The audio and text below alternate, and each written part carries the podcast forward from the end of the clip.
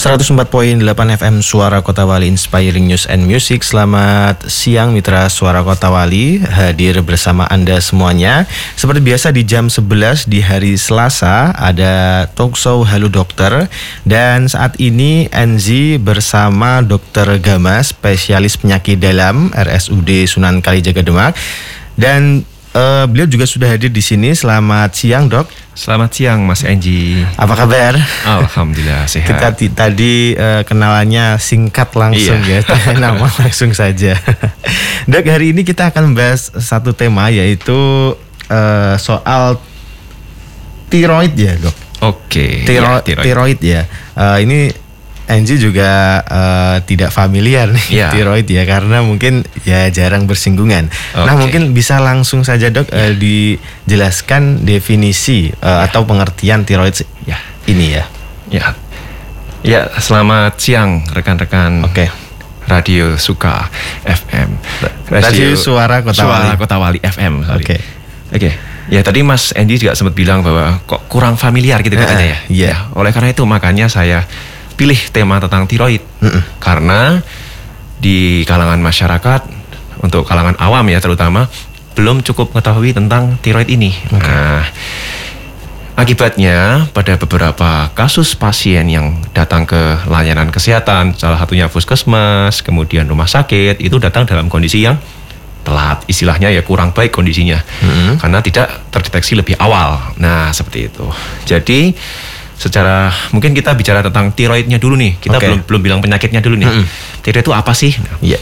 Tiroid itu adalah sebuah kelenjar yang letaknya ada di bawah jakun. Ya, okay. jakun tahu ya? Yeah. Jadi kalau bisa raba masing-masing jakunnya sendiri tuh. Jakun turun satu jari ke bawah dan ke kanan dan ke kiri. Jadi dia ada dua. Oke. Okay. Ada kelenjar tiroid kanan dan kelenjar tiroid kiri yang pada ukuran normalnya itu hanya kurang lebih 5 cm jadi cukup kecil. Ukurannya 5 iya. cm jadi artinya apa? Artinya pada orang yang tiroidnya normal tentu tidak akan tampak apa-apa. Okay. bahkan dipegang pun nggak kerasa seperti itu. Kemudian untuk fungsinya. Fungsinya mm -hmm. secara normal apa sih? Nah, kayak gitu. Jadi fungsinya adalah sebenarnya dia merupakan suatu kelenjar atau organ yang fungsinya menyeimbangkan segala organ sistem atau organ masing-masing tubuh. Contoh misalnya detak jantung okay. ya. Jadi kalau misalnya dia dalam keseimbangan yang baik, maka detak jantungnya akan baik, normal.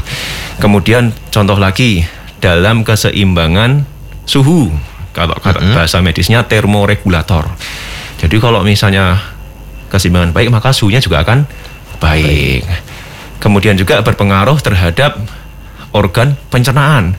Mm-hmm. Kalau seimbang, jelas dia akan mencerna dengan baik.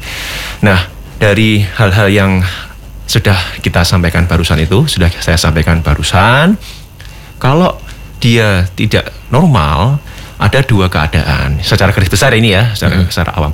Bisa dalam keadaan hiper, hyper mm-hmm. atau berlebihan, bisa dalam keadaan hypo atau kekurangan. kekurangan. Nah, gitu. Gampangnya adalah kalau dalam keadaan hyper, organ-organnya juga akan hyper. Seperti itu. Contoh tadi, misalnya suhu, dia jadi akan demam. Okay. Kalau pencernaan, buang air besarnya jadi berlebihan. 3 sampai 5 kali sehari. Seperti itu kan.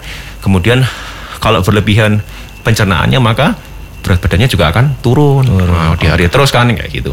Nah, ini yang kita perlu tekankan adalah gejala-gejalanya kayak orang sakit biasa kan ada demam, yeah. ada diare, berat badan turun. Nah, itu yang harus okay. salah satu yang dievaluasi adalah tiroidnya seperti hmm. itu. Nah, kan kita nggak akan kepikiran kan mikirnya, aduh demam diare tipes nih betul, gitu. Betul betul. Ternyata ada penyebab oh, lain. Oh, ada penyebab lain. Ya. Nah, okay. Itu cukup banyak. Nah, yang perlu ditekankan lagi adalah insidensi. Hmm. Insidensi itu adalah uh, angka kejadian. Nah, kebanyakan pada keadaan pasien tiroid itu kebetulan bukan kebetulan ya yang kita teliti adalah kebanyakan wanita oke okay. nah gitu wanita ah, okay. usia muda kemudian berat badannya tiba-tiba turun banyak mm-hmm. dan uniknya adalah berat badan turun banyak tapi makannya jadi banyak nah itu aneh tuh lapar terus makan okay. tapi berat badannya turun nah itu pada keadaan yang hyper hypertiroid kalau kita lengkapnya seperti itu. Nah, itu Oke. bisa sering terjadi pada wanita terutama usia-usia malah yang muda.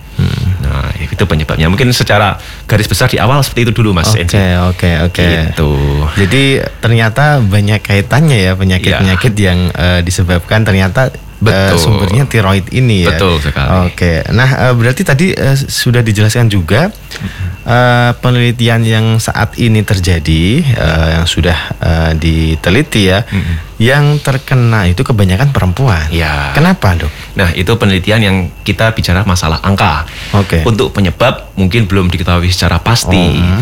Tapi yang jelas, kenapa sih kok perempuan itu kondisi-kondisi yang sering terjadi adalah pada kondisi-kondisi yang disebabkan oleh autoimun. Hmm. Nah, autoimun tuh secara mudah adalah keadaan autoimun atau keadaan eh, kekebalan tubuh yang bekerja terlalu aktif, Oke. berlebihan gitu. Macam-macam nih. Kalau yang kena tiroid jadinya ya kena hypertiroid atau hipotiroid tergantung dari dia kena kerjanya yang mana.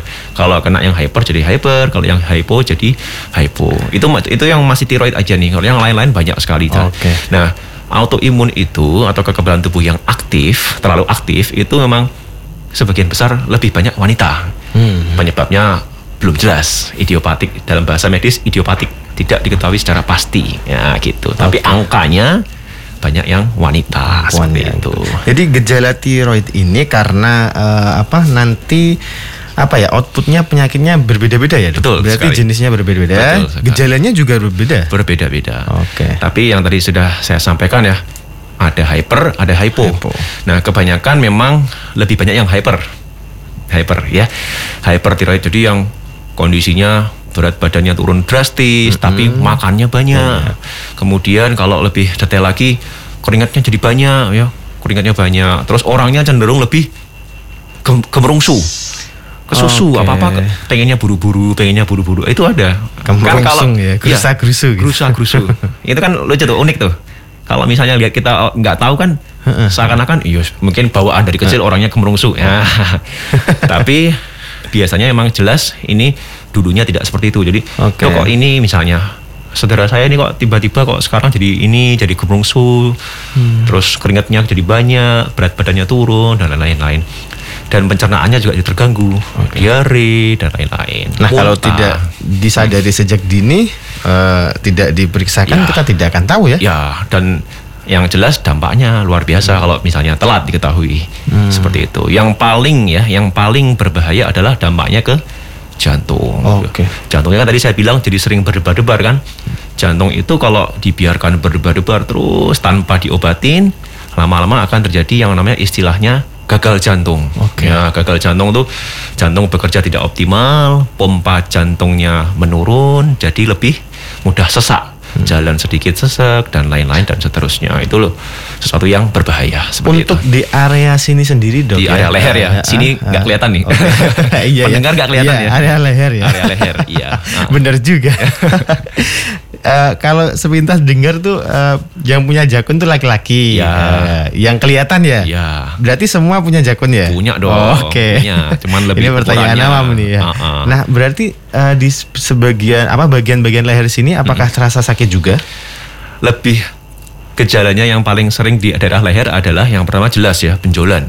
Oke. Jadi pada ke- keadaan hyper ataupun keadaan hypo, jadi keadaan yang tiroidnya tinggi ataupun tiroidnya rendah sama-sama menimbulkan suatu benjolan di area tiroid, area leher tersebut. Jadi di bawah jakun tuh kok tiba-tiba ada yang membengkak, ada benjolan. Nah, itu gejala dari tiroid. Oke. Itu secara anam apa secara bentuk ya.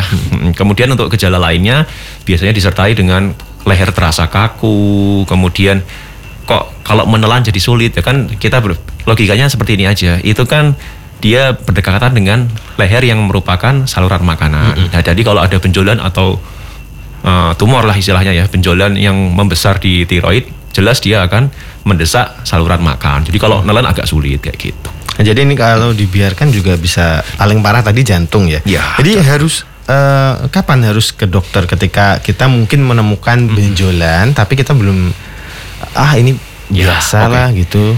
Kalau pertanyaannya adalah benjolan, Heeh. Setiap ada benjolan harus segera diperiksakan ke Di mana pun dokter. ya? Ya, di mana pun, Ya, di mana pun jelas. ya. Itu Hmm. itu benjolan ya, oke.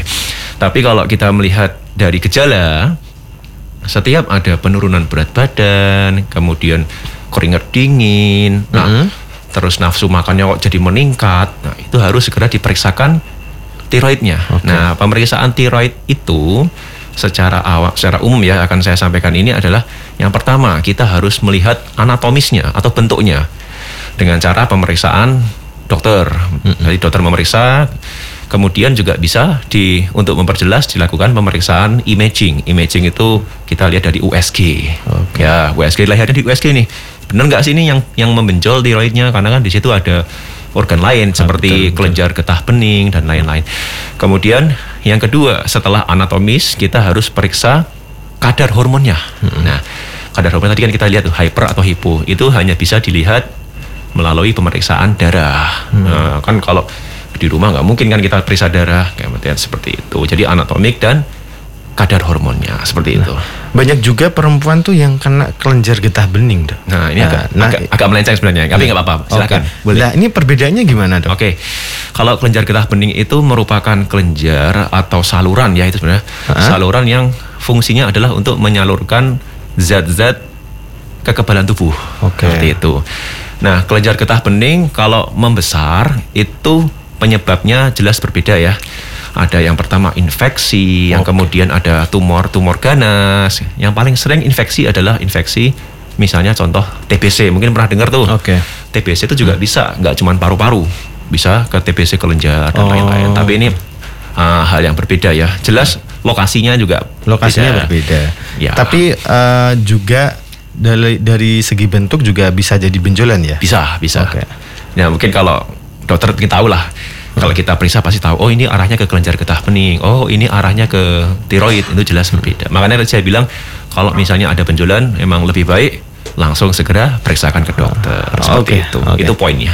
Oke Mitra Suara Kata Wali kita sudah mendengar penjelasan yang awal ya untuk segmen pertama ini dari definisi dan juga gejala. Mungkin Anda jika ada pertanyaan boleh sekali komentar di Instagram atau langsung ke WhatsApp kami di 08 085740800740 dan kita akan eh, membacakan pertanyaan Anda di segmen selanjutnya. Tetap bersama kami. Terima kasih Anda masih bersama kami Mitra Suara Kota Wali di Bincang Siang. Halo Dokter bersama Dokter Gama spesialis penyakit dalam dengan tema eh, tiroid eh, pada siang kali ini. Tadi sudah eh, beberapa kita eh, bahas ya mengenai tiroid. Dan sekarang mungkin eh, ada satu pertanyaan eh, yang Angie ingin tanyakan pada Dokter Gama. Untuk pertolongan pertama nih eh, ketika kita mungkin belum sempat ke dokter eh, pada hari itu juga kita menyadari ada gangguan di tiroid gitu ya atau kita belum tahu lah itu tiroid apa tidak itu bagaimana dok? Oke, ya pertanyaan yang cukup menarik nih dari Mas Enji. Jadi pada kondisi tiroid, pertolongan pertama ya, kita sekarang bicara pertolongan pertama adalah pada kondisi-kondisi yang eh, bagaimana dulu? Apakah Oke. kondisinya yang mengancam jiwa atau hanya oh ada kayaknya ada tiroid nih, kayak gitu kan? Itu Maksudnya kan gitu kan? Ah, Saya iya. tahu arah pertanyaannya Oke. sih. Kalau misalnya yang dalam kondisi kok sepertinya kok saya tiroid sih, berarti kan kondisi masih aman nih ceritanya. Masih kok saya cuman berdebar-debar, terus berat badan mulai turun, hiper nih contohnya.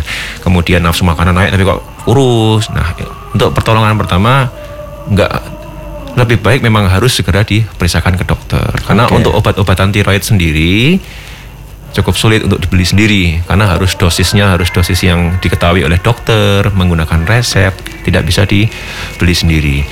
Itu untuk yang kondisi masih tenang ya pasiennya tenang. Tapi kalau untuk kondisi yang mengancam jiwa contoh misalnya tadi jantung ya udah sesek berdebar-debar detak jantungnya tidak beraturan untuk pertolongan pertama harus langsung ke unit gawat darurat rumah oke, langsung sakit. UGD ya. itu iya karena itu merupakan salah satu emergency case yang mengancam jiwa Oke. bisa dalam waktu dekat berbahaya nah Oke. gitu Jadi dalam kondisi yang ringan tadi bisa langsung lah praktisnya ke vaskes Oke, ya, terdekat vaskes begitu ya. terdekat Oke. seperti itu Nah ini ada pertanyaan yang masuk eh, dari Abdul Halim di Kalisari. Apakah rokok bisa mengakibatkan gangguan tiroid dok? Karena eh, sesek, apa? Seringkali saya ada gangguan di leher ketika setelah merokok banyak begitu. ya oke kalau pertanyaannya adalah merokok, Uh-uh. saya selalu bisa menyambungkan ke segala penyakit ya. Banyak sekali Iya, banyak ya. sekali ya. Karena kalau merokok menyebabkan ini itu semua hampir semuanya bisa menyebabkan Eh, suatu penyakit oke. di masing-masing organ tubuh. Salah satunya tiroid. Kalau kita Berarti teori bisa Iya, ya. Kalau kita hubung-hubungkan begini, hubungannya begini. Pada si pasien yang merokok jelas adalah merupakan suatu faktor resiko terjadinya kanker ya. Mungkin sudah sering baca di mana-mana. Kanker itu salah satunya adalah kanker tiroid seperti itu. Oke. Nah, kita bisa hubungkan ke situ. Tapi kalau untuk yang kondisi-kondisi selain kanker seperti itu sepertinya tidak berhubungan langsung ya. Kalau seperti autoimun tadi yang kita bahas sebelumnya itu hanya sebagian kecil kemungkinan Oke. merokok menyebabkan autoimun kemudian jadi tiroidnya hyper, misalnya hypertiroid seperti itu. Nah, eh, pertanyaan tersebut juga rokok terus tenggorokannya nggak nyaman ya, gitu ya. Ya itu jelas. Kalau lewatnya telinga ya telinganya Iya. yang gak enak ya. kan batuk-batuk tuh pasti. Ya, mungkin lain kali kita bicara tentang penyakit paru akibat merokok. Nah, Oke. itu juga cukup menarik juga dibahas. Mas Endi sendiri ngerokok nggak nih? Alhamdulillah. Alhamdulillah ngerokok ya. Aduh, ya udah. Kalau Ya. komplikasi dok, komplikasi tiroid ini seperti apa sih? Oke, komplikasi kita bagi menjadi dua dulu ya. Yang jelas kalau untuk hyper dulu Hyper, sama hypo ya. hypo. Kalau hypertiroid ada yang namanya yang paling gawat tadi kan jantung ya. Tapi ada lagi yang lebih parah lagi nih yang lebih cepat mengancam jiwanya. Namanya dalam kondisi krisis tiroid ya. Krisis tiroid atau kalau bahasa awamnya badai badai tiroid kayak dulu kalau covid mungkin pernah dengar badai, Badai COVID. sitokin ya Ah, oh, badai iya, iya, Ya. oke. Kalau ini badai tiroid, jadi krisis tiroid. Nah, Jadi kondisi tiroidnya udah terlalu tinggi, terlampau tinggi, sehingga menyebabkan kondisi di mana organ-organ sudah kacau. Jantungnya udah mulai detaknya tidak beraturan, kemudian kesadarannya menurun. Nah itu perlu penanganan yang amat sangat segera, karena harus dirawat juga di ruang intensif ICU pengawasan ketat seperti itu. Kita harus cek darahnya kita harus cek elektrolitnya kita harus cari penyebabnya. Penyebabnya biasanya dicetuskan oleh suatu keadaan infeksi yang paling banyak tuh. Contoh infeksi paru-paru dan lain-lain. Kemudian untuk dalam keadaan hypo ya hipotiroid yang kita dari, tadi kurang kurang membahas hypo nih. Mungkin secara awal dulu dari awal kalau hypo itu gejalanya kebalikannya hiper. Kalau tadi hiper berat badan turun nafsu makan meningkat keringat banyak. Kalau hypo sebaliknya. Sebaliknya ya. dia nafsu makannya menurun tapi malah berat Gemuk. badannya gemuk naik. Kemudian keringatnya jadi kering nih kulitnya jadi kering. Nah itu yang paling gawat juga. Jantung juga bisa. Jantung juga bisa terjadi suatu kegagalan fungsi akhirnya jadi sesak nafas sampai henti jantung ya. Kemudian ada juga yang namanya sampai koma Wah, itu mungkin sering dengar koma. Ada pasien koma tuh kan, pasti kan kesannya udah ngeri itu. Namanya koma mixed edem. Jadi badannya bengkak semua. Oke. Kemudian keringatnya kulitnya kering dan dia dalam keadaan tidak sadar. Nah, itu sama sama-sama mengancam jiwa cepat artinya harus di UGD dan harus masuk di ruang pengawasan ketat ICU seperti itu. Untuk penanganannya sendiri, penanganannya sendiri eh, sampai ke operasi dok? Untuk kondisi kegawatan tidak. Tidak ya. Dalam kondisi itu kita stabilkan kondisi dulu. Kita cari penyebabnya, ya kita lagi-lagi harus cari- kita cari penyebabnya. Kalau misalnya operasi pun harus dalam kondisi yang stabil dulu. Oke. Kita stabilkan dengan obat-obatan seperti itu. Soalnya tiroid sendiri sudah sudah tiroidnya kena itu sudah tidak stabil ya. Ya pasti jelas. yang lebih nggak stabil lagi kalau yang tadi itu komplikasi berat itu. Oke. Eh, nah dok, mungkin eh, pencegahan eh, agar tiroid kita tuh tidak ada gangguan ini seperti apa? Oke. Kalau kita lihat dari masing-masing penyebab ya, saya lupa nih ada satu lagi penyebab yang dulu di Indonesia cukup eh, kasusnya cukup gembar itu. Oke. Yaitu adalah kekurangan yodium. Mungkin Kekurangan tuh, yodium. Ya kan ada, di, ada di suatu daerah di Indonesia waktu itu yang meneliti adalah guru-guru saya di dari Undip ya. Itu meneliti tentang suatu daerah yang kelenjar tiroidnya membengkak-bengkak semua. Biasanya menarik sini ya? Ya, itu bukan itu kalau leher itu bukan tiroid nih. Ini itu namanya gondong itu. gue- Beda. Itu juga kekurangan jodium tapi ya? bukan beda, ya? Beda, ya? Oke, oke, beda. Jadi gini, kita bicara tiroid dulu aja Nah, nih. oke. Nah, pada waktu itu diteliti oleh eh, guru-guru dari guru-guru saya dari Undip. Mm-hmm. Itu akhirnya diketahui bahwa dalam tubuh satu desa itu semuanya kekurangan yodium, Mm-hmm. ya, garam yodium itu. Yang akhirnya menyebabkan gondoknya membesar. Nah, Jadi artinya kalau ditanya "A- apa sih buat mencegah supaya tidak sakit tiroid, salah satunya adalah Konsumsi. cukupi, ya, cukupi asupan yodium. Oke. Hati-hati tapi ya, kalau yodium jangan banyak-banyak, hipertensi lama-lama nanti.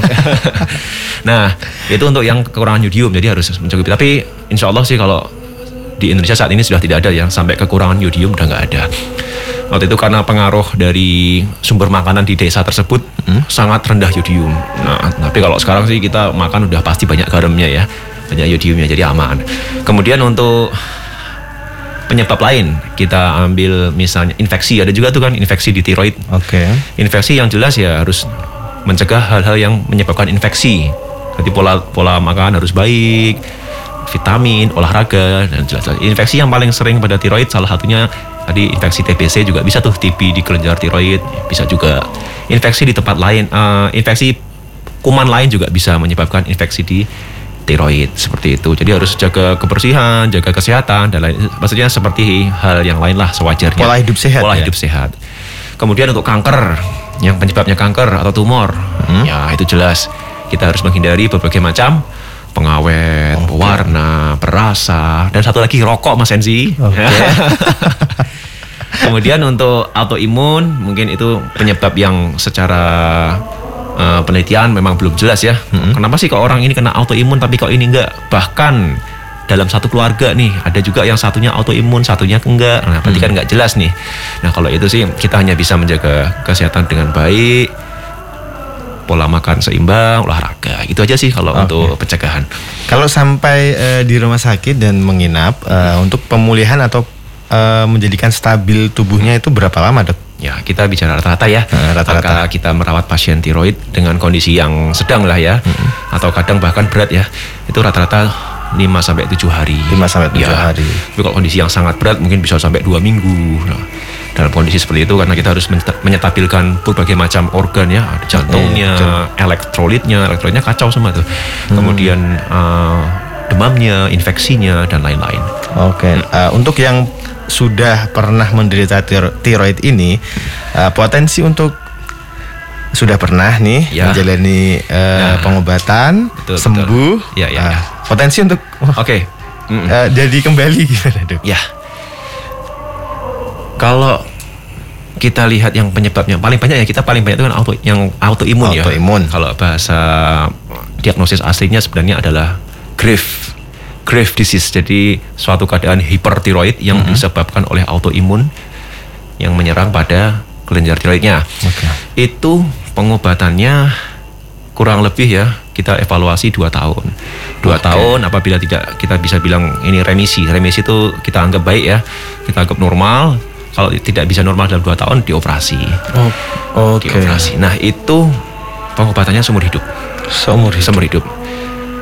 Ada yang kita evaluasi kemudian baik, tetap pasti tetap minum obat terus. Ya, jadi kalau Mas Enji tadi tanya bisa kamu nggak?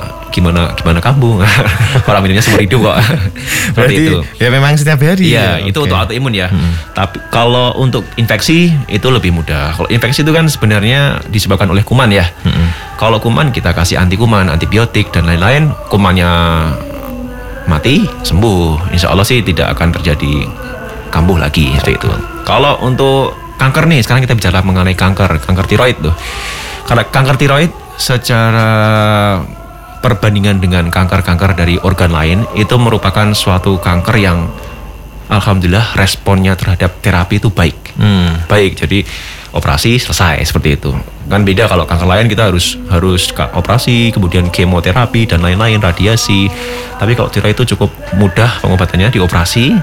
Tapi dioperasi kan diangkat tuh kanker tiroidnya.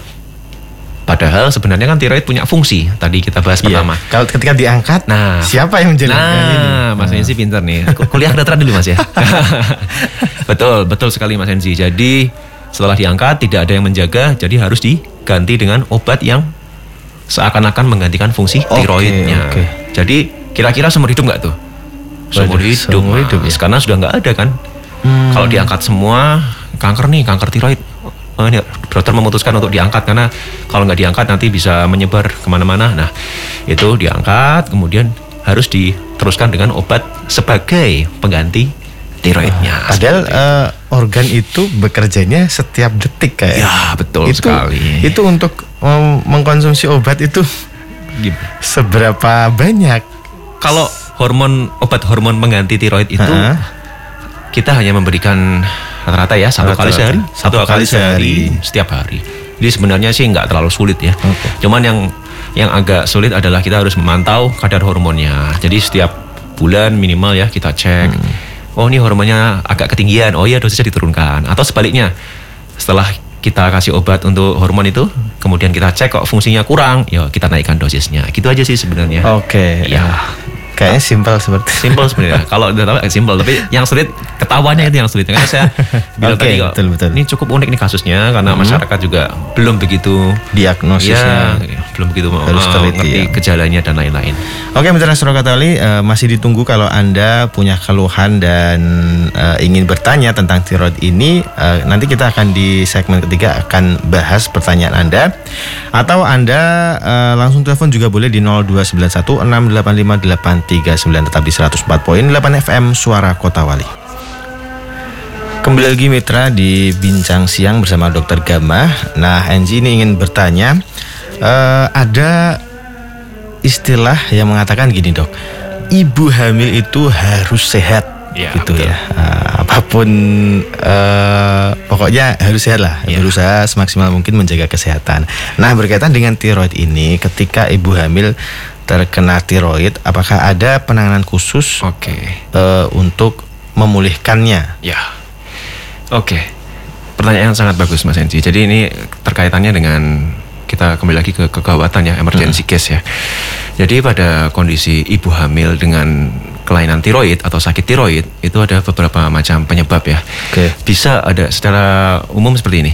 Bisa yang ada yang disebabkan oleh uh, gangguan tiroid akibat kehamilan. Ada tuh. Jadi gara-gara hamil kemudian ada gangguan tiroid. Oke. Okay. Jadi setelah melahirkan selesai penyakit tiroidnya seperti itu. Oh begitu ada? Ya ada ada gangguan seperti itu. Kemudian ada juga yang memang pasiennya sebenarnya sebelum hamil sudah ada sakit tiroid, okay. tapi nggak ketahuan.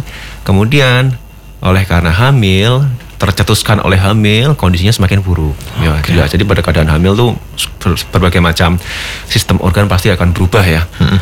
berat badannya juga naik kan hmm. kayak seperti itu kemudian jantung juga kerja lebih keras karena harus mengalirkan darah untuk dua nyawa ya istilahnya seperti itu. Hmm.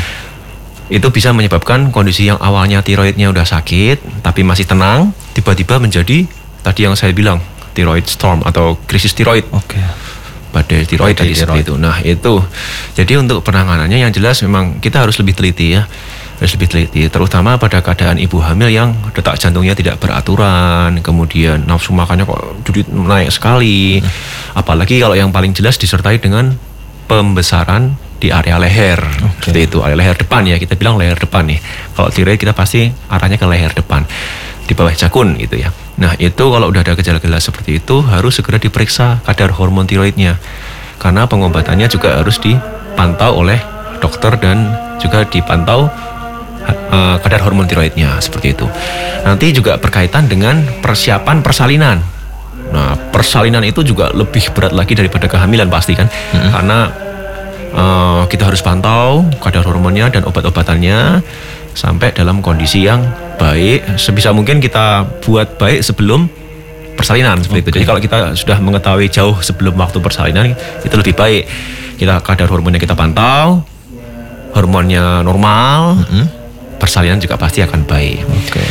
Tapi pada kondisi-kondisi yang sudah terlanjur ya, ya mau nggak mau juga pasti harus melalui sesar okay. atau operasi itu ya.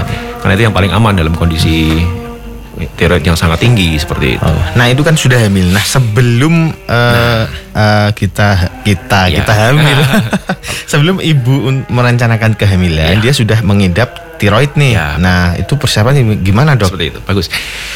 Misalnya nih ada contoh uh, pasang pasang suami istri nih, hmm. suami istri datang baru menikah nih, konsultasi ke dokter penyakit dalam misalnya ternyata diketahui bahwa pasangan ibu tersebut ada mengalami hipertiroid atau ada gangguan tiroid. Mm -hmm. Nah, itu lebih baik ditunda sampai keadaan tiroid aman. Aman. Nah, ya, aman. Kita nggak bilang sampai sembuh dulu. Yang penting okay. aman dulu lah, normal okay. kadar hormonnya. baru mempersiapkan kehamilan. Oke. Itu lebih baik seperti itu daripada kondisi belum menentu, belum terkontrol, terus memaksakan hamil, hamil, nah, resikonya kan meningkat. Banyak resiko ya dok ya? Iya, seperti itu. Oke. Jadi obat-obatannya juga harus disesuaikan Oke. seperti itu. Nah dok, eh, kita dibatasi waktu ternyata Oh, iya, pada hari ini. Mungkin sebelum kita pamit, eh, Angie minta closing statement untuk Oke. mitra suara Kota Wali yang ada di rumah. Oke, ya eh, mungkin itu ya catatan yang perlu diingat atau perlu diperhatikan adalah pada kondisi tiroid itu ada beberapa kondisi, terutama kita bagi menjadi dua hipo dan hyper ya masing-masing tadi sudah mendengarkan ya kalau hyper berat badannya naik, kalau hipo berat badannya turun dan lain-lain. Apabila terutama ada benjolan di area leher depan, segera diperiksakan ke dokter. Kemudian atau tidak ada benjolan tapi kok ada gejala mengarah ke situ juga segera diperiksakan ke dokter karena ini kasus yang uh, tidak bisa ditangani secara awam, tidak bisa ditangani secara alternatif, kita harus periksakan kadar hormon di rumah sakit. Seperti itu aja sih. Oke, terima kasih Dokter Gama. Ya, sama-sama, Mas Enzi. semoga hari Anda menyenangkan hari Sama-sama, Mas ini. Eh, menyenangkan. banyak ilmu dan wawasan Ya. eh, yang saya terima dan Mitra Suara Kota Wali juga dengarkan. Semoga kita bisa berjumpa kembali di pertemuan-pertemuan selanjutnya dengan tema yang berbeda. Bagus. Oke. Boleh, boleh. Oke, Angie pamit. Terima kasih Mitra Suara Kota Wali dan sampai jumpa.